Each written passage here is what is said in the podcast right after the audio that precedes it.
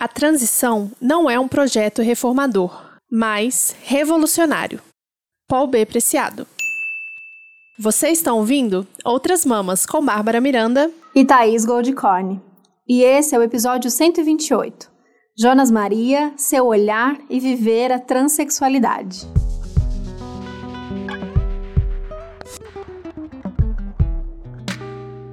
Jonas Maria é escritor, educador e produtor de conteúdo formado em letras pela UFSJ e tem pós em semiótica. Em 2014, lançou seu blog, Os Degenerados, onde compartilhava suas experiências pessoais com o uso da testosterona enquanto pessoa trans. Hoje tem o seu canal no YouTube falando sobre gênero e estudos, e junto com o Vitor Lourenço apresenta o podcast Degenerados.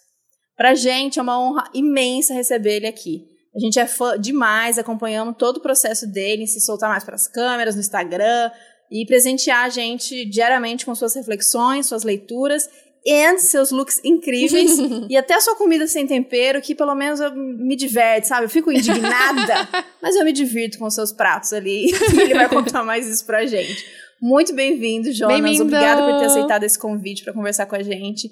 E se alguém aqui que está ouvindo a gente ainda não conhece, não acompanha, vou pedir para você se apresentar. E aí, no final, a gente faz o jabá e pede para quem, para esses desavisados que ainda não conhecem, para acompanhar o Jonas em todas as redes que ele está. Bem-vindo, Jonas. Oi, gente. Prazer estar aqui com vocês. Thaís, eu tô passado porque você acompanha mesmo. eu acompanho, sabe, real. Sabe das roupas, sabe da comida sem sal. Ai, que delícia. É, é um prazer estar aqui. Fiquei muito contente pelo convite. Acho que você me apresentou bem até. É, basicamente é isso. Eu sou formado em letras pela UFCJ. Uh, sou escritor, né? Eu tenho alguns contos publicados. Eu acho que eu tenho três contos publicados já uh, todos envolvendo a questão trans e de gênero, é um tema que eu gosto de explorar. Eu tenho um clube de leitura também, uh, que se chama Texto Junkies, e que é um, é um é clube voltado. Uh, ele tem como objetivo promover a leitura e discussão de obras que envolvam pessoas trans. Né? Então, sempre eu estou abrindo para novos membros entrarem. É, e aí é bem gostosinho, né, de ter esse momento de leitura, né? E geralmente a gente, só, a, na verdade, a gente só lê ficção e autobiografias, né? A gente não entra em parte de teoria, até porque são, como é um clube montado por vários seguidores meus, é, é gente que parte de vários lugares, então eu não, eu não fiz esse com foco em teoria. E aí é isso, também tem o podcast que você falou com meu amigo Vitor, onde o pessoal manda áudios pra gente, a gente cria os episódios a partir disso. E tem o canal no YouTube, né? Onde eu faço análise de filmes, séries, é, trago algumas reflexões, é, as minhas experiências pessoais com a questão trans e tal. E basicamente essa é a minha presença online, né? E o que eu faço da vida também. Bom, tem o fato também de que você é vegano, né? Inclusive a Nathalie, Nery, sua esposa, sua namorada, que a gente também admira demais e a gente convida ela sempre para vir aqui. Ela virou vegana. É, já quase esposa. Fica, Fica a cutucada, cutucada pra entendeu? Fica o shade. é, ela virou vegana por sua influência, né? Como que é essa história aí? Conta pra gente como que foi, foi essa transição pro veganismo também, a sua relação com o veganismo. E fala aí sobre a sua alimentação sem tempero, como a Thaís apresentou no começo. é, então, eu não, eu não me recordo já com 100% de certeza quando que eu comecei a ser vegano. Eu acho que foi tipo 2014, por aí. Deve ter o quê? Oito anos? É oito anos que dá isso? Muito mais tempo que a gente. Ah, é? Vocês começaram quando? 2016, né, tá? 16? Muito não, é. Não é muito, não. É. Não, porque dois anos neste período é muito tempo pra mim. ah, tá bom. nesse período era. Na, naquela época que, né, tinha muito menos veganos no mundo. Exato, e, exato. E ele é mais novo que a gente. E ainda. é mais novo que a gente, então foi antes, ah, foi bem é? antes. É. Eu tenho, tenho 30. Tenho, tenho 30 e... quase 33. Ah. 36 aqui, ó. Ah, então é isso. É, mas então, deve ter começado lá por 2014, se não me engano. E aí, é, eu não tive um momento de transição, né, de vegetariano para vegano. É, eu praticamente fui vegetariano uma boa parte da minha vida, porque antigamente, se hoje a carne tá cara, antigamente era mais cara ainda, né? É, então não tinha tantas condições assim de comer carne diariamente, né? Eu sei que tem umas pessoas que têm essa cultura de comer carne todo dia, ou até semanalmente. Eu comia muito raramente. Não gostava, mas também por uma questão financeira e tal. É, então, eu considero que eu era praticamente vegetariano antes, né? É, então, quando eu decidi mudar, eu fui direto pro veganismo. E aí eu não fui, não comecei o veganismo por uma comoção animal ou é, uma questão política, né? Porque na época eu não tinha tanto uhum. é, essa essa visão. Eu, eu cheguei a entrar em contato, porque eu acho que não tem como você entrar em contato com o veganismo sem esbarrar nessas questões. É, acho que a comoção animal é um pouco mais forte do que a questão política em, algum, em alguns grupos, né? Antigamente, sobretudo, é, os grupos do Facebook e tal. Mas eu comecei porque eu tava num, num, numa fase da minha vida em que eu não, eu não me alimentava muito bem, eu tinha umas questões, alguns distúrbios alimentares na época. É, mas eu cheguei num ponto que eu percebi que eu não estava passando bem. E aí eu resolvi buscar uma alimentação melhor, mais saudável para eu conseguir sair de onde eu estava, né, em termos de saúde. Então, esse movimento meu pro veganismo partiu de um interesse pessoal meu uh, em relação à minha saúde. Né? Eu achei que o veganismo era o que iria trazer, melhorar a, o estado que eu tava e tal. Isso aí, assim, sem médico nenhum. Foi eu por conta própria é, chegar nessa conclusão. É, e foi assim, realmente foi muito bom, sabe? De, me ajudou muito em termos de saúde. Foi assim, absurdo, porque eu também não me alimentava nada bem. E aí eu, aí eu comecei a descobrir o aspecto político pela prática do veganismo, né? Porque aí eu ia no mercado procurar comida e aí eu ia ler as embalagens e, tipo, é, às vezes tinha alguns alimentos, né, que, tipo, não tem. Não faz sentido ter eh, coisas de origem animal. Era alimentos que a gente. ingredientes que a gente sabe que se tirar, a receita continua a mesma coisa. Uhum. E aí eu comecei a ficar chocado, tipo, como assim? tá tudo, tudo tem origem animal e tal. Aí eu comecei a, a ler um pouco mais, entendi todo essa, esse lado político da coisa. É, a comoção animal não era uma coisa que também me pegou muito no passado. Hoje em dia, assim, sempre fui muito sensível, né, aos animais. Mas, mas não foi o que, me, o que me promoveu essa mudança. E, e hoje em dia, assim, qualquer coisinha com bichinho já tô tendo um treco. Eu fiquei mais fraco no, com o tempo passando do que antigamente. É, isso eu acho até que é um ponto, né, no veganismo. Muita gente não não quem é vegano, mas quem não é, fala que muita gente não se importa, né, com, com, a questão animal, né? Tem gente que brinca, inclusive, né, com as galinhas, com as vacas, tipo, ah, é leitão mesmo, não sei o quê. E, e até eu, eu, até entendo, porque é uma violência tão naturalizada que a gente nem se comove a partir dela, né? Então, assim, basicamente, essa é a, a minha história dentro do veganismo, né? Como é que eu cheguei até aqui. É, essa questão dos animais, de não, não ter tanto essa preocupação, eu também era igualzinho, assim, eu virei por conta de sustentabilidade do planeta, tipo, né, essa coisa bem... Acaba que é um motivo meio individualista também, você falar, não, eu não quero mais fazer parte disso, a partir do momento que eu parar de comer carne, leite, ovos, etc., minha consciência vai estar tá mais limpa, né, com relação a isso. E depois também é a mesma coisa, hoje em dia é um bichinho, um inseto sofrendo, eu já tô, meu Deus. Não, e a gente Não. é péssimo. E a gente esqueceu de comentar que teve o advento Robson Felipe na vida de vocês, que eu não é. sei se é. mudou a sua relação, mas eu sempre conto que o meu processo, eu sempre fui, eu diferente disso, eu sempre fui muito louca dos bichos e minha, meu veganismo teve sim a ver com os animais de primeira, assim, foi através dessas imagens chocantes da indústria, de abate, foi aí que me pegou. E, e eu já, a Mora, minha cachorrinha, já, já tinha adotado ela, já morava comigo nessa época. E eu foi aí essa, essa clássica conexão do, do, do veganismo liberal: se come um, porque se ama um, como é que come outro.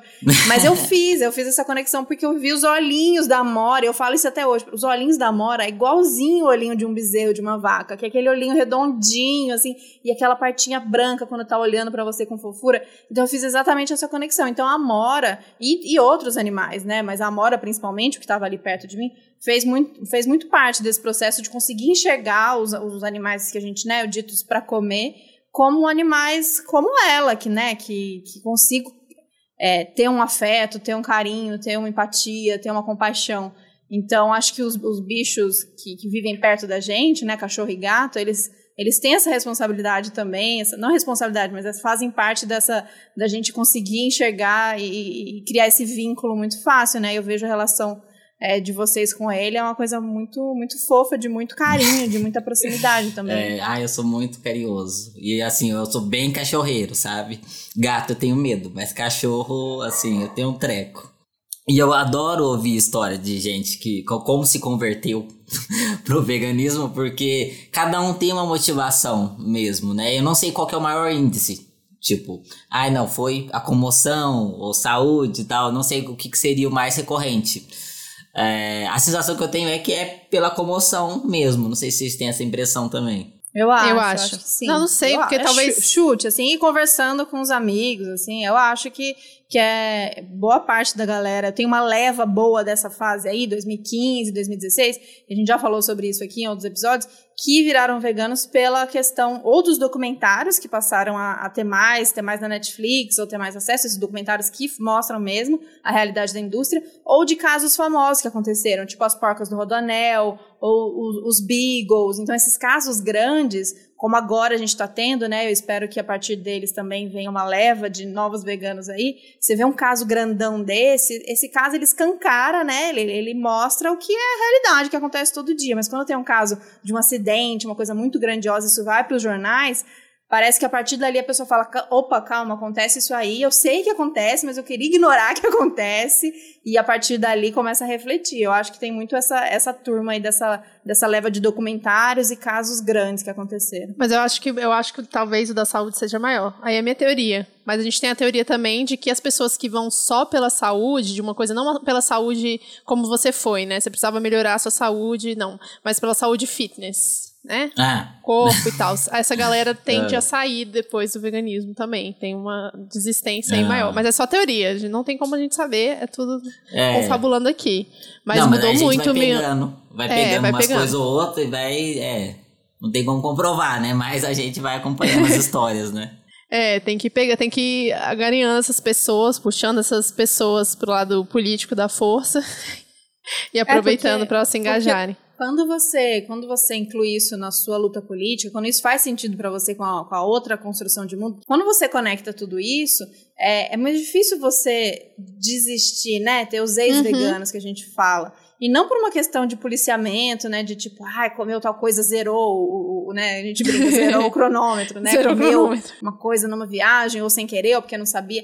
Mas não, no sentido de que o veganismo, ele tá para as minhas lutas, eu não, não tem como eu deixar de ser feminista, por exemplo, né? Cansei. Ai, que luta chata, não vejo resultado. Cansei, não vou mais ser.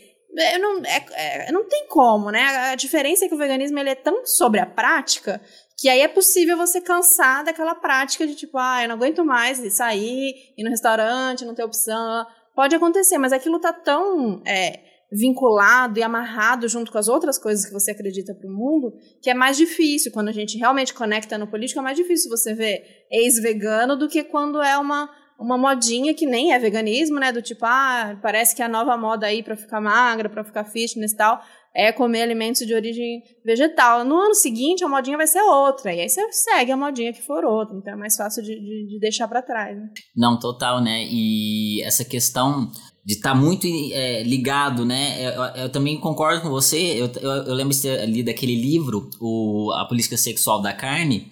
É, já não vou me lembrar 100% dele. Tenho ressalvas, inclusive, que eu já nem me lembro quais são. Mas eu sei que quando eu li eu tinha. Mas fez muito sentido algumas conexões que eram feitas, né? Esse foi um livro que me é, abriu meus olhos no primeiro momento para perceber como as coisas estavam todas conectadas, né? É muito difícil você deixar de você ignorar o que acontece uma vez que você tem acesso a essa informação. Porque eu acho que uma coisa é você realmente não entender o que está em jogo e tal. Mas depois que você entende, é, já não faz sentido. E aí, que nem você falou, você trouxe a questão do restaurante, tipo, ah, de sair, não ter o que comer fora, né? Aqui em São Paulo a gente tem até bastante opção, né, de restaurante. O mercado vegano é o que tem mais crescido. Então, mesmo crescendo muito, ainda há muita falha, mas é, o fato de não ter uma comida em determinados restaurantes não é o que vai fazer você começar a desistir disso, né? Porque é isso, né? É uma coisa que vai crescendo, mas você não. Por mais difícil que seja, você não tem como abandonar. É, uma, vez que, uma vez que você entende, você não consegue tirar, né? É, é bem é, complexo. De, mas assim, sem querer também condenar quem em algum momento é, deixou o veganismo. Eu acho que há pessoas que têm essas, essas motivações, não sei quais são, mas, né, não querendo tacar um shade nas pessoas, né? Eu acho que cada um sabe o que funciona para si em determinado momento, né? É, eu acho, é, eu ia falar antes desse negócio de cachorro, né, que eu, como eu falei, eu virei vegana por por questão de sustentabilidade, preocupação com o mundo, né, achando que eu era a Greta, quando a Greta nem existia. É, mas depois de ter adotado a Luna aí Bom, a Thay sabe, ela acompanhou todo o processo, ela sabe como que mudou até a minha relação com a Amora depois que eu adotei meu próprio cachorro, é, é outro rolê, assim. É outro, quando você vê essa comparação dos animais, né, do olhar, do jeito, é uma coisa que mexe muito e aí fica mais difícil ainda. Já tinha o lado político, já tinha o lado feminista, já tinha vários outros lados. Aí adicionou a, a empatia animal que eu tinha, o respeito pelos animais, isso eu sempre tive, mas a empatia de conseguir ver, né, os, os sentimentos, as vontades, os desejos. Aí, aí é, um, é um poder muito grande que eu não consigo nem tirar de dentro de mim, como vocês falaram. E eu acho que você tocou num ponto muito importante, que é a política sexual da carne, que a gente sempre fala, né? Que é o, o, livro base aqui desse podcast. E tem muitos questionamentos, a gente teve muitos questionamentos. Talvez quando a gente leu a primeira vez, a gente teve bem menos questionamentos do que a gente tem hoje, inclusive, depois de ler várias vezes, né? De reler e falar sobre ele. Inclusive, ano passado a gente fez um episódio de será que a gente ainda acredita no que está escrito naquele livro? E foi interessante você falar que você nem lembra direito quais são as ressalvas, mas que você tem várias ressalvas, porque tinha, né, é um livro de uma é. teoria muito específica, assim. E estudando cada vez mais sobre gênero, lendo outras é, outros autores que vão falar sobre outras questões dentro do feminismo, dentro do veganismo, a gente tem essa questão de entender e reconhecer que o feminismo branco em geral e a Carol J. Adams, que é autora do livro, faz parte dessa de uma onda do feminismo que ainda é muito branco, muito elitista, muito ali na teoria, né? Ele é racista e ele é transcludente ele não leva em considerações várias coisas, ele é muito biologizante, né? Como a gente já falou aqui em outros episódios. E eu estava relendo Mulheres, Raça e Classe, inclusive, com Angela, da, da Angela Davis, né, esses dias. Relendo alguns trechos, porque eu estava exatamente estudando uma questão de gênero, eu queria reler essa parte em que ela fala como feministas como a Susan B. Anthony na época, né, ali na primeira, primeira leva do feminismo nos Estados Unidos, elas comparavam a instituição do casamento com a escravidão e para justificar uhum. que na verdade elas estavam numa posição muito superior e que elas eram as, as mantenedoras da raça da melhor raça possível e por isso elas deveriam ter o voto antes né, das mulheres e homens negros, porque era uma questão totalmente diferente, como se a, as diferenças de gênero que existissem dentro da população negra eram inerentes à raça e não inerentes a, a, enfim, todo ao patriarcado, né? E é muito interessante ver isso, porque a, a Carol, ela é uma filha dessa, dessas, dessas feministas brancas, né? que por muito tempo, hoje em dia não mais, mas por muito tempo, ela estava muito focada nessa questão da biologia, da simplificação, né, da comparação direta entre animais não humanos e mulheres, né? E o quanto que isso é problemático, a gente tem que rever isso o tempo todo. É, se não me engano, tem uma passagem no livro que ela faz um paralelo também. Já não, é uma pena que eu não lembro. Mas ela faz um paralelo né, entre a exploração animal e a exploração é, das pessoas que foram escravizadas. E assim, é, era um paralelo que eu, eu, me lembro que ele não fazia sentido de ser feito, uhum. né? Tanto é que nos grupos do Facebook, no passado, é, acho que alguém levantou alguma coisa parecida com isso, que tinha a ver no livro, mas antigamente era um movimento extremamente elitista.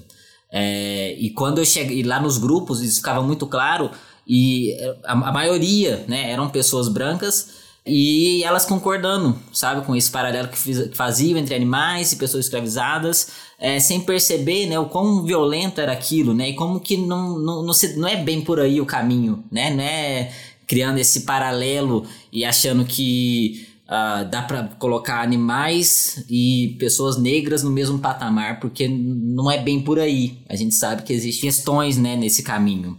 É claro, né? É, e aí e as pessoas abordavam essa questão do especismo, que não é. Um, não, os humanos não são melhores que os animais e tal, mas não era uma discussão que se fazia, não, não tinha esse recorte de, de raça e tinha poucas pessoas negras nesses grupos do Facebook que traziam isso, né? Porque não era. Não tinha muito na época, né? era, era no começo, 2014 por aí, realmente era era um movimento bem pequeno, né? Pelo menos o que eu tinha acesso. Nossa, esses grupos era, era uma coisa, do, eram as terras de ninguém mesmo. E realmente era esse o cenário.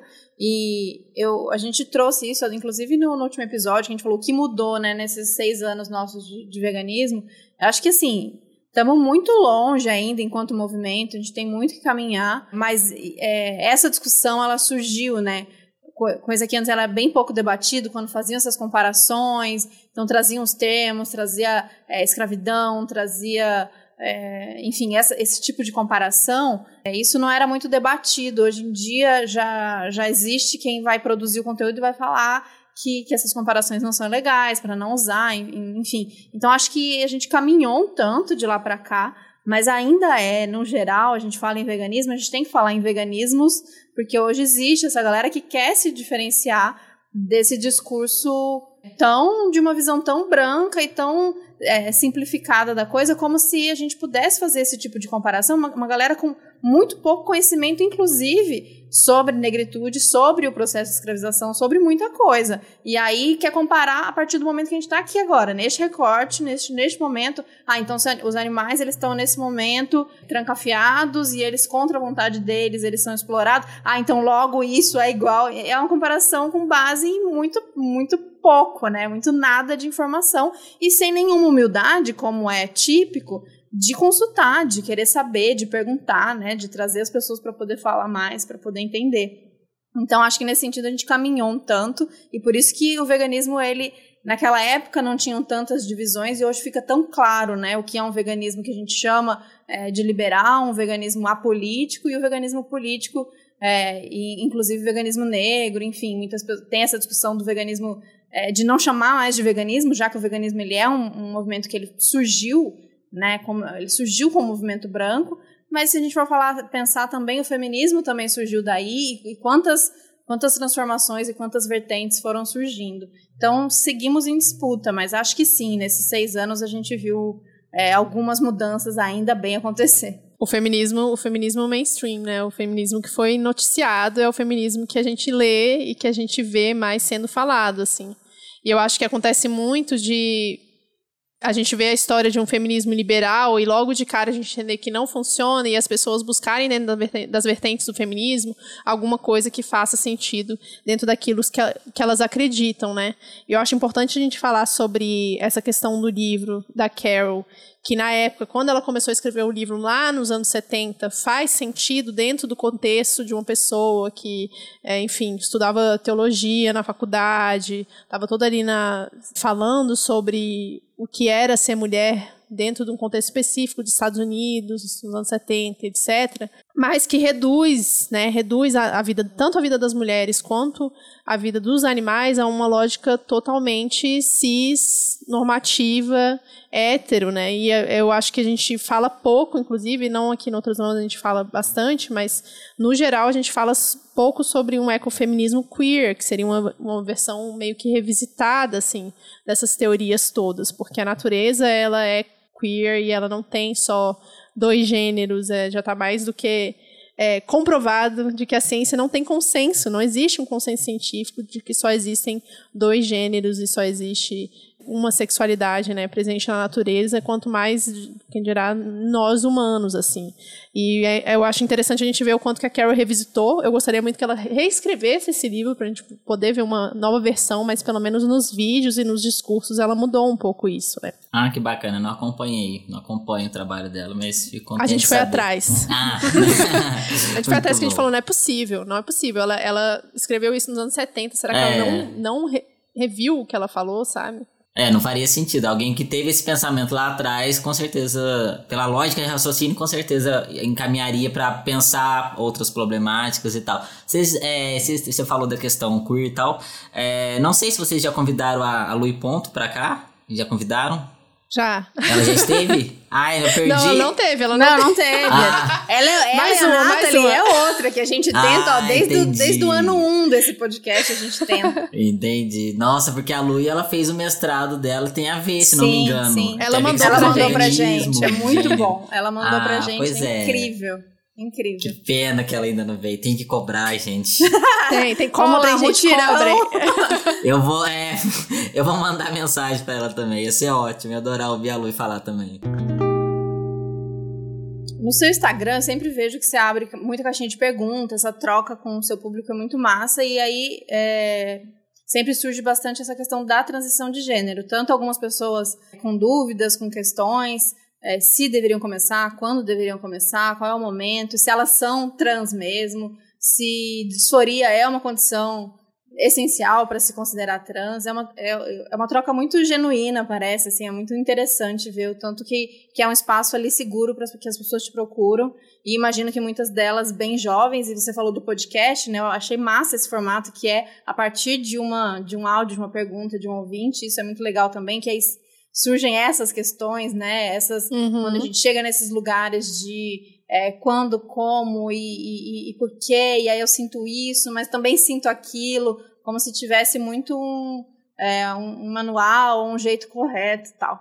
E aí eu queria é, que você contasse um pouco pra gente como que foi para você compartilhar né, esse seu processo, sua transição na internet, porque foi primeiro no blog, aí vem YouTube, Instagram, e como é, como que foi criar essa relação com o público e, e dividir esse espaço, dividir tantos, né, você ao mesmo tempo vivendo lá no começo esse momento e hoje é, vendo essa galera é, te procurar para buscar essa, essa referência mesmo, mas essa troca que rola entre vocês. Então, Thaís, eu descobri sobre a transexualidade em 2013, né? E nessa época eu tava na faculdade. Não, tava na faculdade?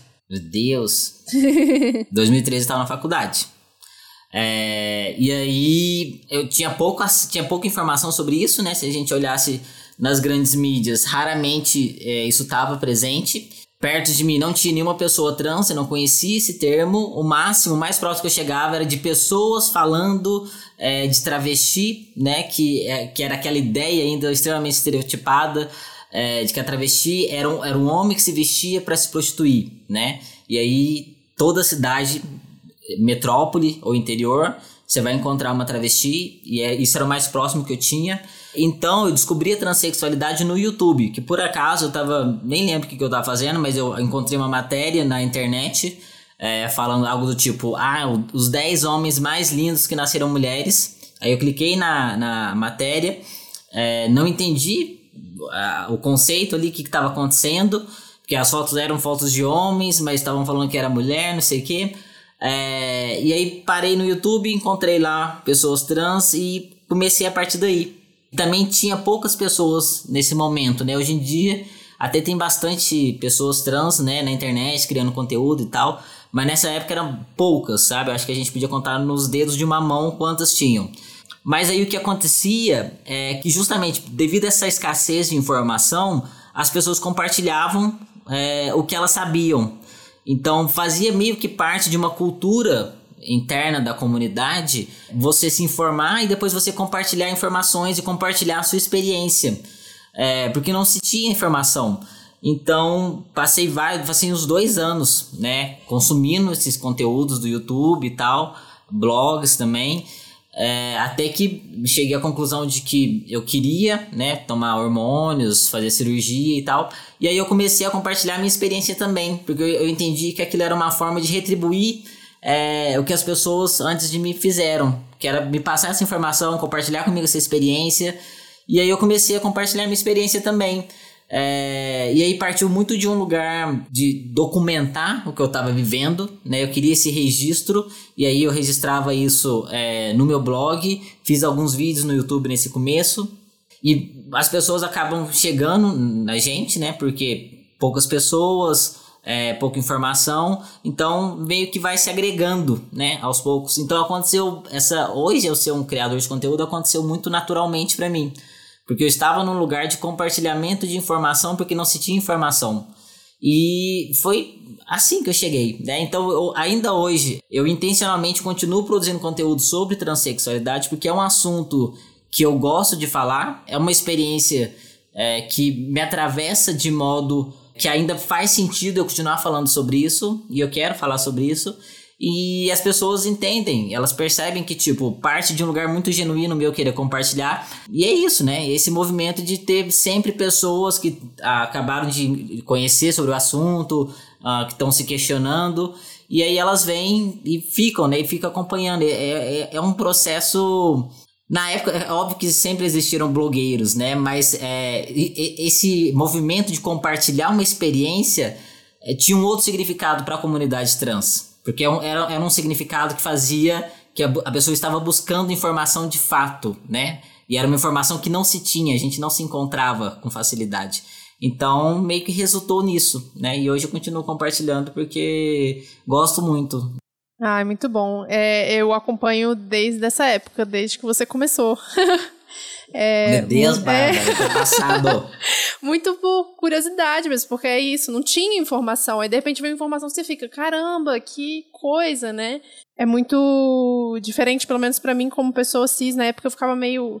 Eu preciso entender essas pessoas, né? Porque é um, um, eu não convivo com ninguém, assim, hoje em dia convivo, mas na época não tinha absolutamente ninguém. Eu tinha um amigo gay e aí era isso, sabe? é uma realidade completamente é. diferente. Então é muito legal ver você compartilhando isso e ter acompanhado, assim, continuar acompanhando sempre sua trajetória. E partiu muito no começo, eu achava que era a maioria eram pessoas trans de fato. Hoje em dia eu acho que já nem tanto. Acho que a maioria do meu público que me acompanha não necessariamente é trans. Eu vejo que tem muitas pessoas cis que estão lá é, porque estudam, né? Que é, é, não necessariamente transexualidade, mas são psicólogas, por exemplo. Muitas pessoas psicólogas me acompanham, porque entendem é, que não existe uma formação específica no curso, e aí quer se informar, sabe que isso existe. Então é bem. Hoje em dia tem bastante pessoas cis mesmo que gostam de acompanhar. É, eu, eu acho, inclusive, eu vi a Lockman, que a gente já falou aqui dela no, no podcast, que é uma pessoa não binária, né? Lá nos Estados Unidos, que fala bastante sobre isso. Teve um podcast que estourou muito, saiu em Media Ninja, todos os, todos os sites mais famosinhos aí, vários trechinhos dela falando. Conheço. E fala sobre você estudar sobre pessoas é, não binárias ou pessoas trans e você prestar atenção no que elas estão falando, exatamente para você, inclusive, se libertar das suas próprias prisões da cisgeneridade, né? Que a gente vive, assim. Então, acho que por isso também eu gosto muito de, de consumir esse tipo de conteúdo, para entender como que eu me prendo dentro do meu, do meu próprio corpo, do que eu acho que ele deveria ser, ou do que eu acho que as pessoas acham que eu deveria ser. Toda essa loucura que é viver nessa sociedade muito doida que a gente vive, sabe? Sim, até porque não, não são só pessoas trans, né, que são é, que tem um gênero, né? Exatamente. A gente tá, todo mundo é atravessado por isso, né? E a gente acaba não, não pessoas que estão engajadas com o feminismo, mas, mas outras pessoas que não estão envolvidas nessas discussões, é, isso é tão é, apagado como se aquilo não, não estivesse atravessando a pessoa o tempo todo, né? Como se o gênero não estivesse ali presente o tempo todo é, modificando a forma como a gente vive, como a gente se vê, como a gente se porta, como a gente se veste. Sim. Enfim. Pois é, eu, eu amo essa, essa, essa provocação que é, ah, mas é, isso nem, esse tanto de, de gênero agora que vocês estão inventando nem existe. Bom, pois é, mas mulher, cis, homem cis também não existe, também inventaram.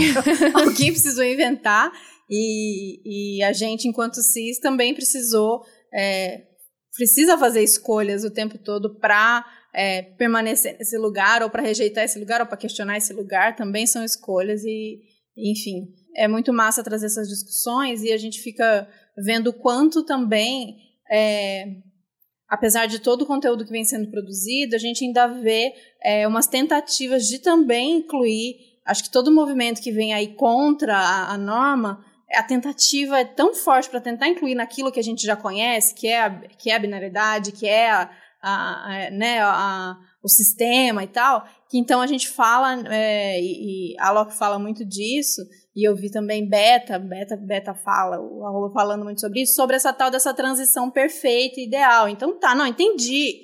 Você tá me dizendo que você é uma mulher trans, mas então você precisa parecer com que eu, enquanto pessoa uhum. cis, conheço do que é ser mulher, entendeu? E você não tá aparecendo, você precisa aparecer é claro que a gente, é, isso falando de uma visão é, de fora, uma visão é, muito ainda de, dos estereótipos e muito do que a gente espera, do que, do que a gente conhece como homem e mulher, mas é claro que a gente sabe que muitas vezes essa tal dessa, dessa de, essa transição ideal, ou buscar chegar né, num lugar, a transição como um lugar que você chega de perfeição, ela muitas vezes tem os recortes de porque a sociedade é dividida assim, porque é o que a gente conhece, então, é, para poder ser aceita, para poder trabalhar, para poder, enfim, N, para poder ficar viva, ou tentar, pelo menos, é, é, se encaixar nesse sistema de, de homem e mulher, a gente sabe que muitas vezes ele é necessário, muitas vezes quando, mesmo quando isso não está exatamente no, no desejo da pessoa, mas acaba que, né, cedendo para ser aceita,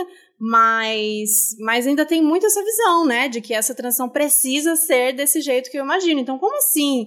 Você está me dizendo que você é o quê? Se você é, usa um vestido e você tem barba, o que, que você está querendo me dizer com esses sinais que eu não estou compreendendo, não estou conseguindo encaixar aqui no que eu conheço e isso está me confundindo, então não aceito. Se você for fazer uma transição, então, por favor, seja a mulher feminina, seja o cara e Sabe? Tem essas coisas. E, é bem... e eu acho muito massa as pessoas que jogam essa bagunça aí pra, tipo assim, é, lida com essa bagunça aí, porque é essa que é, é vamos, é, é, é, essa que é a real, assim, né? É essa que a gente quer bagunçar justamente pra, pra gente questionar esse sistema de ou isso ou aquilo.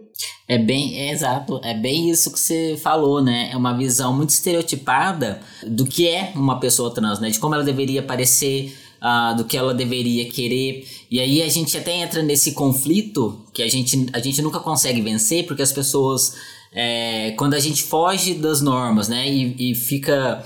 É, foge dessa normatividade de gênero, as pessoas dizem: ah, então você não é trans de verdade, isso não é ser trans. Você sequer está se esforçando para parecer uma, uma mulher, né? Por exemplo, entre aspas. É, mas mas o, o, outro lado é tipo, ah, pessoas trans reforçam os estereótipos de gênero.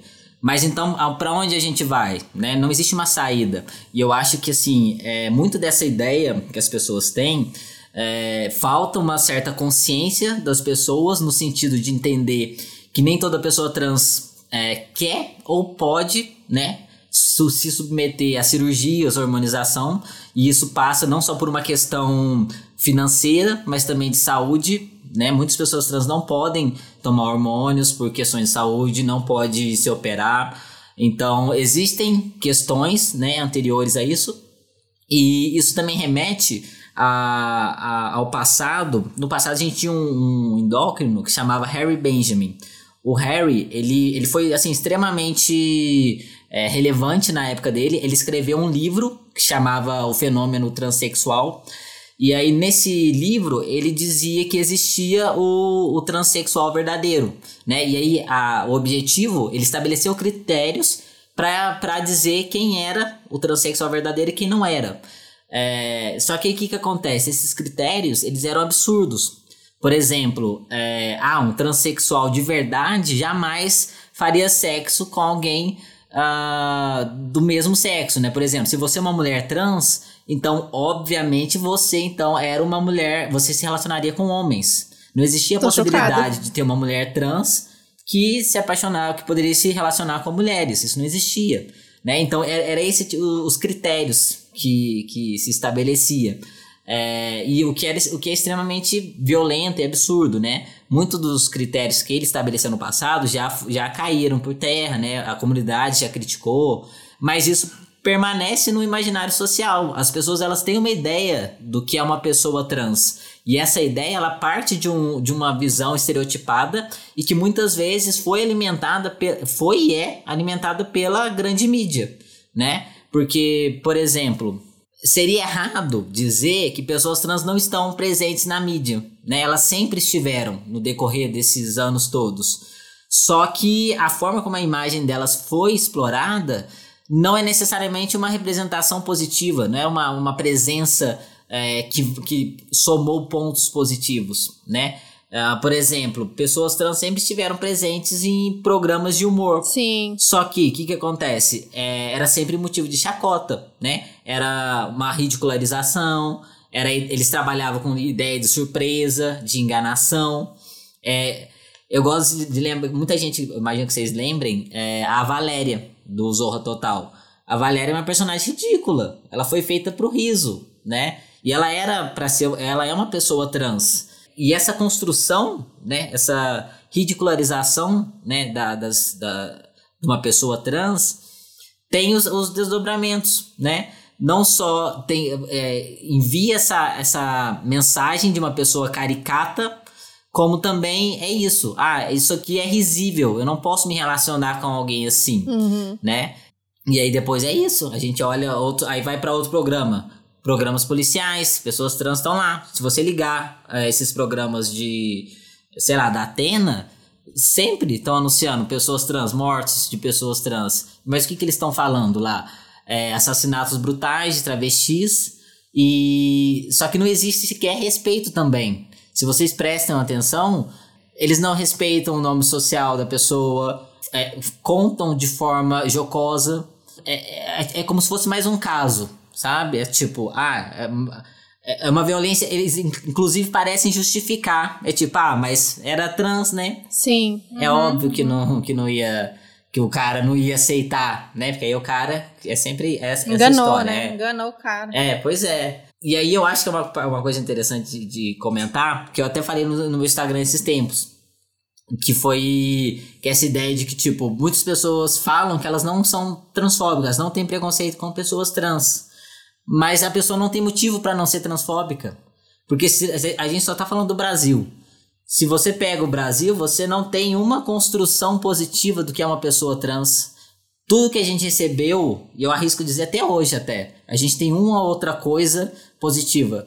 É, mas se tudo que você recebeu até aqui foi uma representação negativa, estereotipada e violenta de pessoas trans, como que você não é transfóbica? Você não tem razão para não ser, né? E, e, e aí eu não consigo é, entender como que alguém não pode reconhecer, né? Que a, a, transfo- a gente parte da transfobia, né? O movimento é justamente se, se desco- desconstruir isso e não negar, né? Que tipo, não, eu estou sendo. Não- e não é um problema você admitir, né? Que você é, né? É justamente esse o ponto de partida, é você admitir que você é e, e- e buscar essa desconstrução de si e entender, né? Os processos e buscar é, realmente entrar em contato com pessoas trans para mudar isso, né? É, essa, essa mudança, eu acho que essa representação na mídia, eu lembro muito da infância, especialmente Silvio Santos, até hoje, né? O Silvio Santos não, não mudou o jeito que ele. é, e, e aí tinha umas frases tipo, ah, o Silvio Santos gosta muito, né, de travestis e mulheres trans. Não, ele não gosta, ele gosta de, de, de levar para fazer uma piada, para dar risada. E sempre tinha esse dor de, nossa, mas não, é, vocês cairiam, nem parece, e, é, né? E sempre muito tirando sarro e tal. É, e aí a gente vê que algumas coisas a gente vê de mudança, mas nem tantas assim, né? A gente vê pelo BBB. É, a gente teve lá atrás a Ariadna como a, a, a primeira é, participante né, travesti na, na, na competição e foi horrível a participação dela, ela foi muito zoada. é, Acho que ela saiu na primeira semana, né? Ela saiu muito rápido e, e eu nem eu lembrava de algumas coisas, mas ela agora, nesse ano, relembrou algumas, Gente, eu algumas nem lembrava. matérias, o jeito que saía. Eu lembrava, eu lembro. ah, Bom, vocês vocês sabem que eu sou a, a, a enciclopédia BBB. E lembro lá desde o primeiro e tal. E eu lembrava, mas eu não lembrava disso, da repercussão na mídia, assim, o quanto que ela foi é, escrotizada e foi bem pesada. Ela disse que a, a saída dela foi muito ruim. A, a própria produção não deu esse suporte para ela na saída. E, enfim, foi muito ruim. E ela estava aqui comentando justamente agora, 2022, a- essa participação da, da Lina, Linda Quebrada, que a gente está aqui comemorando, torcendo muito. Então, teve sim uma grande mudança. Acho que é, Lina entra num outro momento, muitas pessoas torcendo e tal. Porém, a gente ainda vê muita coisa escrota quanto que ela tá passando lá dentro e quanto algumas coisas elas mudam na superficialidade, mas tá ali nas pessoas e o maior medo daquelas pessoas que estão ali é, não é desrespeitarem a Lina. É parecerem que elas são transfóbicas, como você falou. O maior medo ali é parecer transfóbico, parecer racista. Não é exatamente o medo de, de, de, de machucar aquela pessoa. O medo é, é é o cancelamento, é parecer e tal. Então, teve a fala horrorosa do Pedro Scooby, né? Que agora, que não sei se vocês acompanharam, que a, é, a Lina tava falando, teve o vídeo do, do, do anjo, apareceu o irmão do Pedro. E aí ela tava falando, nossa, gatinho, não sei o quê, nanana. Aí ele falou, ó, oh, e meu irmão vai em tudo, hein? Cara, cara, ó, juro, aquilo lá foi uma coisa assim, e é, e é terrível ver o quanto ela teve que né, engolir aquilo, respondeu, mas tem que engolir aquilo de uma forma meio de bom humor. Então é exatamente é a mesma visão. Então eu vou te respeitar, porque parece que agora diz que é legal eu não ser escroto, eu respeitar e tudo mais, vou tentar o máximo, mas assim, ainda assim as pessoas errando pronome adoidado. E é uma pessoa assim, incrível, carinhosa, é gente boa, não tem muito o que é, conflitar ali e ainda assim as pessoas derramando essa violência toda sobre ela. Então, o quanto mudou e o quanto a postura do programa mudou. Então, teve um posicionamento do Tadeu, mas assim, é isso, é só falar que não é para errar pronome, não seria uma coisa mais de, de, de, expulsar mesmo, ou enfim. Eu não sei. É, eu só sei que eu vejo que nesses anos todos. A gente fala em muitas mudanças, e eu, gosto muito, Jonas, quando você traz essas análises de novela, é, de série, de filme, é, porque a gente acaba caindo nos mesmos lugares. Então, talvez lá no começo eu não tinha tanta representação, agora a gente vê se falando, né? Ah, estão se falando aí, estão falando como trans, pessoa trans, um homem trans, uma mulher trans. É, mas ainda caem em muitas armadilhas é, perigosas e que eu fico confusa, o tanto que isso é, pelo menos puxa uma discussão, mas o quanto que isso acaba sendo violento ou colocando pro, pro, pro senso geral ainda nesse lugar marginalizado ou nesse lugar muito médico, né? A pessoa que nasceu no corpo errado, então precisa resolver isso de uma maneira médica. É, eu não sei como você vê essa, essa mudança, como a, a discussão traz uma, um lado positivo da gente pelo menos estar tá falando sobre isso, e aí vem vocês fazer o trabalho de, de desfazer esses erros ou corrigir. É. que é isso, né? Não, eu acho que essa questão da Lina, para começar, eu acho que ela é muito emblemática, porque aquilo ali só não tá pior porque é gravado. Eu tenho absoluta certeza. Porque a gente tá no, na primeira semana. É, a gente tem a casa inteira chamando a Lina de ele, sendo que em nenhum momento houve brecha para isso, né? Porque a Lina, ela não só se apresentou é, usando pronomes femininos, como ela utiliza desses signos femininos para construir a sua identidade. Não existia uma brecha ali, né? Que ainda assim seria transfóbica, mas é, não existia um porquê chamar ela de ele, né? E, e ela ainda tinha um negócio na testa, tatuagem na testa. Então, se chegou nesse extremo, né? Com tudo isso, numa primeira semana, aquilo ali só não, não, não está pior porque houve aquela uma intervenção do Tadeu, né? E tem as câmeras que estão filmando tudo, porque eu tenho certeza que qualquer outra circunstância, se fosse um outro momento também, seria caótico, né? E você trouxe essa questão, né, do... do você estava falando da questão, você, você trouxe o Silvio Santos, é, e que eu acho que até é um comentário legal de se fazer, é que o Silvio Santos, é, outros programas tipo Super Pop, são programas, esses programas de auditório no geral, é, são programas que sempre também trouxeram é, pessoas trans, né? E sempre. E aí, é, aí tem um outro aspecto, né? Que é essa exploração da, da imagem da pessoa trans. Porque a transexualidade, ela ainda é muito exotificada, ela é algo que dá para explorar, né? É, sensacionalis, sensacionalisticamente, não sei se existe essa palavra, mas ela é muito sensacionalizada, né? Então, é, ele, é, esse trabalho em cima dessa imagem de pessoas trans é, é sempre um espetáculo e eles partem dessa do senso comum, né? Não existe uma intenção de fato em, em, em abordar esse tema com cuidado, é, de modo a trazer informação para o público, né? Esses programas eles não têm esse compromisso. Alguns dizem que tem. Tem até uns, uns programas que depois falaram. É, ah, porque a gente sempre apoiou a causa trans, mesmo antes da novela, que, teve, que aí teve a novela, né? E aí trouxe essa, esse tópico pra, pra frente a gente já apoiava a causa trans, só que, tipo, não apoiava, você só tava explorando a imagem de pessoas trans porque você já sabia que isso era algo que dava audiência, né? Mas não era isso ainda que eu queria comentar, o que você trouxe. Não era sobre, sobre a imagem do, do corpo mesmo, da disforia? A Thaís chegou, tocou nesse assunto. Não, pior que ah. não era. Ai, Bom, que pena. Se você lembrar depois, eu tenho. A, a fala. Teve ah. a fala do Pedro Scooby, é. era isso? Da Lina? É, não, mas não era, não.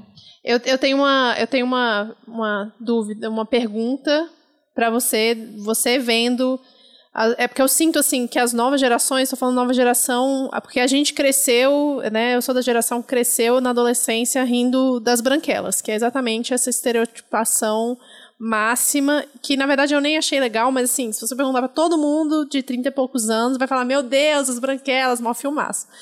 É aquela coisa muito estereotipada, né? E hoje em dia eu vejo, inclusive, com os irmãos mais novos do Vitor, que são adolescentes, tal, que têm essa idade quando eu assisti as Branquelas. É, e eles veem outras séries, outros filmes, é outro rolê, assim, sabe? E eu vejo que a maioria das produções, principalmente para adolescentes hoje em dia, você tem Gossip Girl, tem. Qual que é da menina indiana também, que eu esqueci agora, que eu amei. Esqueci agora qual que é. Mas várias produções que tem pessoas trans, mas simplesmente elas, assim, elas estão lá, entendeu? Às vezes você vai perceber, às vezes não, assim. E eu fico me perguntando, tanto a questão da sexualidade geral, assim, de, de tratar com naturalidade, é, você se relacionar com vários gêneros diferentes, né? Quanto a questão da, da transexualidade é apresentada de uma forma um pouco mais natural e eu sinto que eles eles têm muito menos, eles falam mais sobre isso, pelo menos, né? Tô falando do, dos meus dos meus cunhados aqui, eles falam mais sobre isso de uma forma muito mais natural e não, parece que eles não têm nem questionamento, assim, sobre, sobre nada, sabe? Assim, com relação a isso, assim. Eu não sei o que, que, você sente, assim, se você acha que mudou. Pelo menos no, no, no imaginário pop, assim, não tô falando de produções é, da TV aberta brasileira, sabe? Eu não sei, sabe? Porque há muitas produções, né, é, trazendo de fato personagens trans mas eu acho que cada caso é um caso, porque é o que a gente está falando esse programa todo, né? É, pessoas trans sempre estiveram na mídia, né? Mas que tipo de representação era essa? Quando eu trago os vídeos de análise no meu canal, eu acho que tem muito a ver com esse movimento, né? De se pensar é, como cada personagem está sendo construído, né? Como é que a transexualidade está sendo abordada naquele filme. Uhum. É, e, e, o que eu sinto é que ainda há muito um lugar comum, há muito um clichê envolvendo a questão trans. Ela geralmente ela é abordada de maneira ainda muito. É uma, é uma visão de cis para cis, sabe? É, ou então ela é apagada. Essa visão de cis para cis é um filme que eu recomendo vocês assistirem. É, chama Girl. Ele tá na Netflix. É um filme péssimo. É um filme que foi feito pra pessoa cis, de uma pessoa cis pra pessoa cis. Ele conta a história de uma bailarina trans e tal. É, e o filme inteiro é, é uma coisa assim impressionante, porque a culpa do filme, a culpa do sofrimento da pessoa trans é dela, sabe? É, eles construíram de forma que tudo ao redor da pessoa trans é perfeito. Ela se coloca em um lugar de sofrimento. E é o que é extremamente no mínimo superficial, né? Porque a gente tem uma a gente não tem uma a gente tem uma questão social extremamente presente na questão trans que raramente é abordada, porque é, é isso que vocês também comentaram, é a ideia do corpo errado, é a ideia da disforia, é, o foco é sempre cirurgias, hormonização, é, e aí eles deixam de lado os aspectos sociais, o que é um equívoco absurdo, porque a nossa maior questão não é hormônio e cirurgia, a nossa maior questão é social, é o estigma que a gente carrega, né? Então, esse é um filme que ele aborda perfeitamente isso. E que talvez e muitas pessoas que assistem ele acham que tá tudo certo o filme, né? Porque ela tem o apoio dos pais, ela tem apoio da escola, ela tem apoio de tudo, né? Então, eu super recomendo vocês assistirem. E eu tava assistindo uma, um anime também que me fugiu completamente o nome. Eu vou tentar lembrar, se alguém quiser depois pode me perguntar. Mas nesse anime a gente tinha uma presença de uma pessoa não binária. Só que é o mesmo que nada, sabe? É tipo, é, o, o, o fato de ser não binário não afeta em nada essa pessoa. E por que, que não afeta? Por que, que isso não está sendo abordado nesse desenho? Parece que é uma cota, né? Essa ideia de cota, parece que é um token. Tipo, a gente precisa colocar uma diversidade aqui, vamos colocar. É, talvez não nesse anime específico, né? Porque aí a gente tá falando de uma, da cultura japonesa e eu não sei como se dá essa questão lá. Não, não conheço com profundidade. Mas esse é um ponto para se considerar, né? Se a, se a presença trans e nada afeta a história daquela, daquele personagem, então não sei se isso é uma representação que faça sentido nesse momento da história. A gente tem a J.K. Rowling, que teve toda aquela questão dela, né, sendo transfóbica e tal. E é, ela uma vez falou sobre o Dumbledore ser gay. Eu nunca li os, os livros de Harry Potter. Uh, o que as pessoas falam é que no livro isso não está presente. Não. Isso não, não está ali explícito, né? Não, não existe essa, essa questão no livro que você pode apontar. E ela só fala fora da obra, né? Então é, uma, é um movimento, é, tem um nome isso que é queer catching, que é esse movimento de que ela, ela, ela de fora da obra aponta que um personagem é LGBT, mas aquilo não afeta em nada. Então ela consegue a cota dela de diversidade, atrair esse público, sem gerar esse incômodo no outro público que não quer essa, essa esse público também, né, LGBT. Então eu acho que tem muitas questões de se pensar nessas camadas, né, de que tipo de representação que a gente está falando, isso afeta o personagem, de que forma isso afeta. Então acho que cada caso é um caso, sabe? Sim. É, eu fiquei pensando mais na. Eu lembrei o nome da série, é Eu Nunca. Que a diretora da escola é trans. Mas realmente, ela não é um personagem que tem conexão com nada, assim. Então, é, talvez não agregue em nada. Mas eu fico. É... Ela ser trans afeta alguma não, coisa? Ela não, ela só é a diretora da escola. E, é, assim, dá, dá pra ver que ela é uma pessoa trans. Mas tem, por exemplo, uma das meninas do Gossip Girl agora, do. Do reboot do Gossip Girl também, que é uma modelo trans bem famosa também. É, mas não afeta em nada, né? Isso não é um assunto que é tocado na série. Então, realmente. É, isso é bem interessante, porque a gente tem essa. A comunidade ela tem uma demanda de tipo, ai, a gente quer é, personagens trans, mas que a transexualidade não seja o foco, né? Uhum. Ai, é só sobre transexualidade? Não. É, a gente não quer isso. Mas, por outro lado, existe esse, esse aspecto. É uma, é uma leitura um pouco mais é, sensível, de tipo, ah, mas é trans, mas não faz diferença, não, não tem nenhum atravessamento.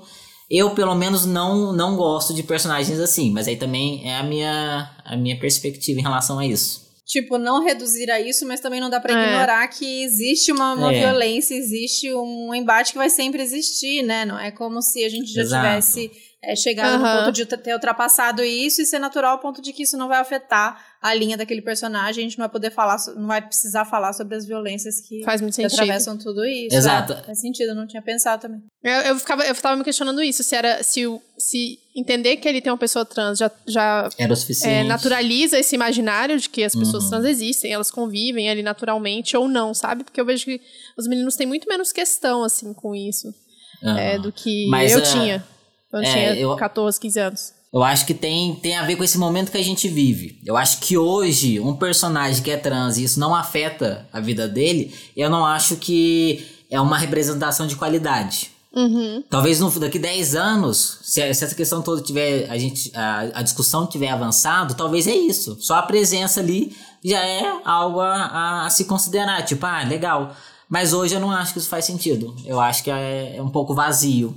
É, faz sentido. Acho sim. que é muito conveniente. Uhum. É muito conveniente um personagem que é trans, mas que, ó, não muda nada. E especialmente se a gente estiver falando em produções brasileiras, né? Que a gente está falando do Brasil, esse país extremamente violento. E eu lembrei de Alice Júnior, não sei se você. Eu acho que você comentou, né? Eu cheguei a ver. Que é isso, é uma menina na escola é, que tem toda tem todos as, os dramas de uma, de uma adolescente na escola, mas não, não ignora o fato de que ela é uma menina trans numa escola e que ela vai sofrer é, diversas violências e, e todas as questões somadas à questão de ser uma adolescente na escola. Então acho que essa série, nesse sentido, meio que, eu imagino, na minha visão aqui, quero ouvir sua opinião, meio que faz isso, né? Tem a vida dela é, tem todas as questões outras que uma adolescente vai ter, mas não ignora o fato de que ela é uma menina trans num colégio no interior e com todas as transfobias que ela vai uhum. viver ali no processo. Não, Alice Júnior é, assim, uma das melhores. Eu, eu considero um dos melhores filmes que a gente tem com a temática trans,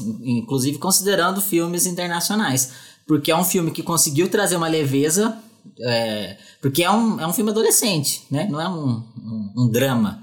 E, e, é isso. A, a, questão trans está ali, mas não é o foco. Mas não tem como não ap aparecer, né? Porque é uma, a gente está ali numa escola que é católica, conservadora. Uh, as pessoas, as crianças não, não sabem lidar com a presença dessa, dessa pessoa, dessa travesti. É, e aí tem esses embates. Outro filme que faz isso também é Valentina. Valentina é, tá na Netflix. É um filme que fala sobre escola também, só que é um pouco mais dramático, não é um, um, um adolescente, é um filme adolescente. mas que aborda perfeitamente a questão trans. É, e aí o foco não é, é, o fato dela ser trans, dela fazer, é, dela ter se operado ou não, uh, se se hormoniza ou não. Um outro livro que foi escrito por um homem trans que chama Os Garotos do Cemitério. É, mesma coisa, o foco da história não é o garoto ser trans, mas a transexualidade atravessa a vivência dele, porque não tem como não atravessar, não faz sentido.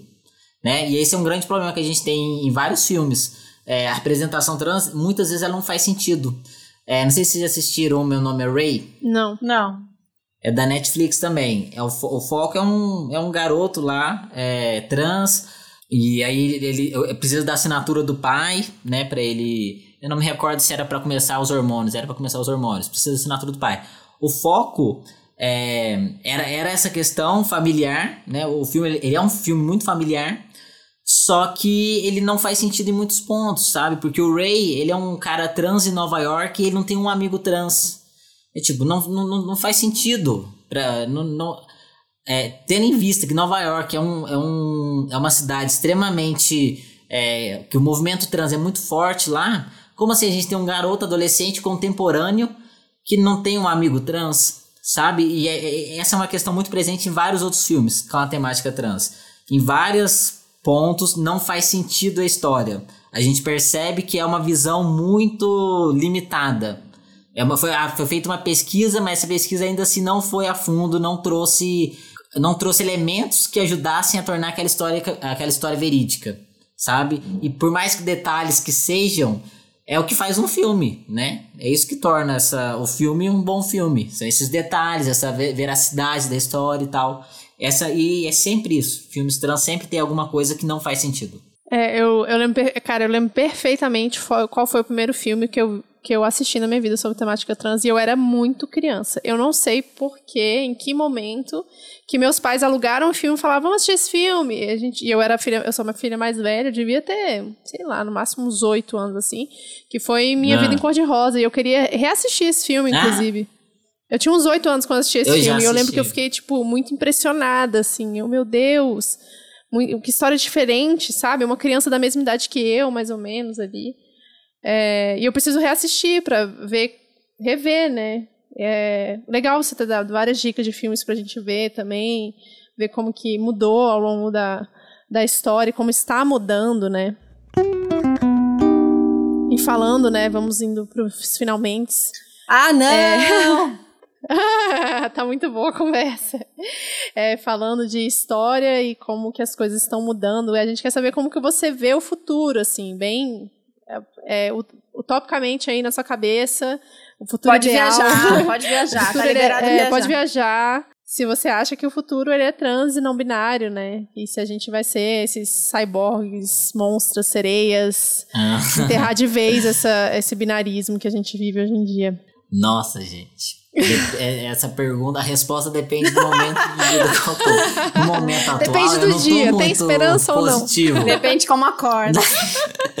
eu não tô. Eu não tô nesse momento de positivo, não, sabe? Acho que tem muita coisa. Muita coisa acontece. E, e, um, e um ponto triste. Ah, eu acho que era isso que eu ia falar da outra vez. Naquele momento que eu esqueci. Que era esse. Ah, tá havendo avanços na discussão. Quando a gente está falando da questão trans, é, vocês podem começar a reparar, a partir de agora que eu apontei para vocês, os, as discussões elas são cíclicas. A gente não consegue avançar. Todo ano vai ter uma polêmica de banheiro, todo ano vai ter alguma questão com nome social, todo ano vai ter uma questão de cotas, né? A gente não consegue avançar na discussão. Esporte. Sim. Sempre. A gente retoma, não ah. importa o quanto que a gente fale e traga. Uh, traga artigos, traga textos, né? De pessoas que estudam isso. A gente não consegue sair do lugar. Então é uma coisa muito cíclica a nossa a questão trans. E eu não sei se daqui a alguns anos a gente vai ter saído dessa, desse círculo que a gente vive. Eu espero que sim, né? Mas não posso dizer que estou muito esperançoso. Porque a, a lógica, a gente está nessa lógica de raciocínio, nessa lógica, nessa operação cíclica. Mas eu não sei, sabe, se vai avançar. Eu espero que sim. E avançando, é, eu espero que seja um futuro livre, né? Eu acho que é o que falta pra gente. Um, um futuro em que todas as pessoas consigam ser livres e se expressarem uh, da, da forma que quiserem sem que sejam violentadas por isso, né? E acho que é isso, nesse sentido. Tá, foi. foi não, não, você quer dizer que você não tá esperançoso e tal, mas foi bonito porque traz uma mensagem de que. Eu acho que eu, uh, é cíclico, mas vamos pensar em cíclico como um, um espiral e que cada ciclo que a gente vai, a gente dá uma bom. caminhadinha um pouco mais para um é. lado, dois passos para frente, um para trás. Né? coisas. E, e, cara, e ter uma pessoa como você, e, e aqui já falamos de, de. Poderia falar de tantos outros, a gente é, fala sempre de Lana aqui, e falando de, Alok, falando de Beta, e falando de tanta gente que está produzindo conteúdo. Eu sei que a gente está é, falando de, de, de, micro ainda, né, perto dessas, dessas mega influencers ou de né, super canais de YouTube, mas existem vocês ali é, produzindo e falando e trazendo uma, uma outra visão é, e mostrando que não existe isso, né? Há, há, um padrão, a pessoa trans, ela é o, o homem trans é assim, a mulher trans é assim, e que existem vivências diversas e que é justamente sobre isso, né? São diversas vivências e acho que é isso que, que o conteúdo de vocês ali produzindo, resistindo, a gente sabe que saca o algoritmo, é tudo tão difícil quando a gente produz e a gente quer falar de temas que, né, que parece que tem sempre um, um bloqueio para a gente chegar para mais pessoas. Mas eu fico muito feliz de, de acompanhar o seu conteúdo, de ver é, você ali sempre trazendo questões. Eu, eu gostei que a gente trouxe bastante falando sobre filme, sobre, é, sobre a mídia, porque eu gosto muito quando uhum. você traz isso no seu conteúdo é, de maneira muito gostosa, muito leve, trazendo essas reflexões, mas coisas que às vezes a gente nem percebe. Então, é, tem toda essa, essa dificuldade e tal. Então, é massa ver o outro lado, né? Ver você trazendo conteúdo, tipo assim, ó, estão tratando do, desse, desse assunto aqui, mas olha essa repetição, olha como isso é tratado sempre dessa maneira. Massa que teve essa discussão aqui, mas olha isso aqui também. E, e esse tipo de conteúdo que, que, chegasse a mais pessoas que, é, por exemplo, a minha mãe assiste a novela e minha mãe assiste o BBB mas ela não, não tem acesso a esse outro lado, não assiste conteúdo dos Jonas, entendeu? Pra ela poder ver, é, mais, é isso que a gente fala, tá, tá sendo mais discutido, mas de que jeito, né, e como isso entra na cabeça. Então, minha mãe, ah, eu adorei a Lina, gosto muito dela no BBB, aí já de, em seguida ela já solta um do tipo, ai, mas já aquela Maria, muito promíscua, por que, que ela, né, ah, quer ser livre, beleza, mas precisa ficar transando e beijando as pessoas. Então tem essas coisas que, que param no meio do caminho, porque a discussão, se ela é pela TV, se ela é pela grande mídia, ela vai até um certo limite da manutenção da família, da manutenção da norma. Então, a gente fazendo essas quebras por fora é o que, o que me, me dá esperança de que a gente vai fazendo esses, esses ciclos, mas que a gente dá umas caminhadinhas nesse processo. Então, te agradeço muito sempre é, pela sua presença pelo seu conteúdo na internet. Nada, eu fico contente de saber e, e ver que é, tem esse movimento das pessoas se interessarem. É, acho que é muito importante para a comunidade trans, né? Esse, essa consciência, né? Da nossa pluralidade, né? De parar de ver a gente como um bloco é, de pessoas e não qualquer pessoas, mas as pessoas veem a gente como um bloco de pessoas uh, doentes, uh, com problemas, é, enfim, é toda uma imagem negativa, né, que se tem a respeito da gente e começar a ver a gente de maneira plural, né, diversa, mas sobretudo humano também, né? A gente tem uma questão muito séria com essa desumanização que acontece é, em relação à comunidade trans, em especial de travestis. Essa presença da Lina no BBB, eu acho que assim tem um impacto absurdo pra uhum. gente, né? Porque a Lina tá sendo incrível, uma pessoa assim. É, querida, né? Muitas pessoas, eu vejo muitas pessoas falando assim que, nossa, tô torcendo pra Lina. Mesmo Sim. sem nenhuma consciência nem nada e tal. Porque Sim. entende que, tipo. Canceriana, né, amores? Cancerianas, assim. pois é. E, e, é isso, ela trouxe uma humanização e, e essa quebra desse estereótipo, né? Ah, mas travesti é prostituta. Não, né? Não, não, não tem que ser, né? Não precisa sempre ser. Né? Eu acho que a Lina tem esse, esse a imagem dela, né, diz muita coisa. E é incrível, gente, acho que a gente está vivendo um, um, momento muito bom, né? De ter ela lá e ela tá sendo essa pessoa. A comunidade, assim, a, a gente tá vibrando de, de alegria e a Lina, ela é perfeita, né? Eu conheci ela antes, É, e ela, ela, ela consegue ser tão poética e ao mesmo tempo falar tudo que precisa falar, que é tipo, meu Deus, não tem como não se apaixonar por ela, né? Muito legal. A gente também tá, tá vibrando, acompanhando. E, e queremos muito que chegue Sim. na final e ganhe essa bagaça, pelo amor de Deus. Ah, vai. Vai ser muito gostoso, porque aí é mais tempo É, acompanhando, e aí. E tudo, todo o reconhecimento que ela merece por todo o trabalho que ela faz aqui fora e que saia mais bombada ainda e com mais gente admirando. A gente também tá aqui vibrando muito. É, já falamos um monte, mas eu queria só pedir então pra, assim, quem ouviu esse episódio até aqui, é, onde ler seus textos, ver seus vídeos, acompanhar. Você já falou do clube É, clube de leitura. clube de leitura, com convite, então, para as pessoas acompanharem mais. E, e- e já vamos dar um recado, então, quem for acompanhar no Instagram, galera, não critica a comida, apenas aceita. É um estilo, é um estilo, é um estilo Gente, de eu sou ser, entendeu? extremamente oprimido porque eu não coloco sal no arroz. Vocês já aí as viram pessoas não isso, aceitam. As pessoas Não não, aceitam. Eu não Não coloco aceitam. sal, nem alho, nem nada. Alho? Arroz e água. Porque alho não dá, alho- alho- Essa é a origem do arroz. Isso é arroz, é comer arroz de verdade. Não coloca. Se você colocar sal e alho, gente, já vira outra coisa. Aí já Nem um começa a colocar Vira uma coisa não é deliciosa, vira uma coisa perfeita. Ah, Tá vocês bom, já não comeram sem? Já, eu, go eu gosto de arroz de qualquer jeito. O, o Ah. arroz, aquele gohan, ele é assim? Não. O arroz japonês? Ele é sem nada? não é sem nada. É o, é, o gorro é sem nada. É um é pouco, totalmente sem não. nada, é. Eu acho que dependendo de como. Pelo menos pro sushi não é, né? Mas eles colocam um pouco de açúcar e sal um pouquinho, rola. Ah, é, tem açúcar, é no, no arroz. Ah. Eu gosto com gengibre, só de não aceito. Não Ah. aceito, não aceito. Mas eu respeito. Respeito. Já tô dando esse alerta pra vocês que vão chegar é lá. respeitar, O né? importante é respeitar, entendeu? Cada um com o seu jeitinho. Respeitar a Mas- diversidade. Diversidade, a gente tá. Essa, esse, esse pano a gente passa. Muito, muito Obrigada obrigada, pela demais. sua participação, viu, Jonas? Muito, muito obrigada. Imagina, gente. Eu que fiquei contente pelo convite. Se vocês quiserem em outro momento, eu venho também. Vou falar pra, pra Nathalie. Sim, vier, pra por vir, favor. né? Por favor. É, e vou falar com a Lu e Ponto Pode também. falar. Isso, cobre. Puxa todo mundo. E vocês, É, vou cobrar. E vocês que estão ouvindo a gente, aproveita e faz isso junto. Vai lá, comenta, fala que vocês querem ver elas aqui em outras mãos, porque pessoas que a gente ama, as pessoas que estão aí batalhando contra esse algoritmo para produzir esse conteúdo lindo, que fala dessa, dessa produção né, de verdade, no nosso tempo, é, às vezes cedendo a pressão, às vezes não, e que a gente quer que o nosso conteúdo seja reve- relevante, mas a gente não vai surfar em toda a onda, porque né, a gente quer fazer a coisa coerente com a nossa com a nossa luta política. Então, são pessoas que a gente admira demais. E é isso. Muito obrigada. Um beijo. Beijo. Muito obrigado, gente. Valeu, Obrigada. Jonas. Muito obrigado um beijo mundo que grande. ouviu. Beijão. Beijo.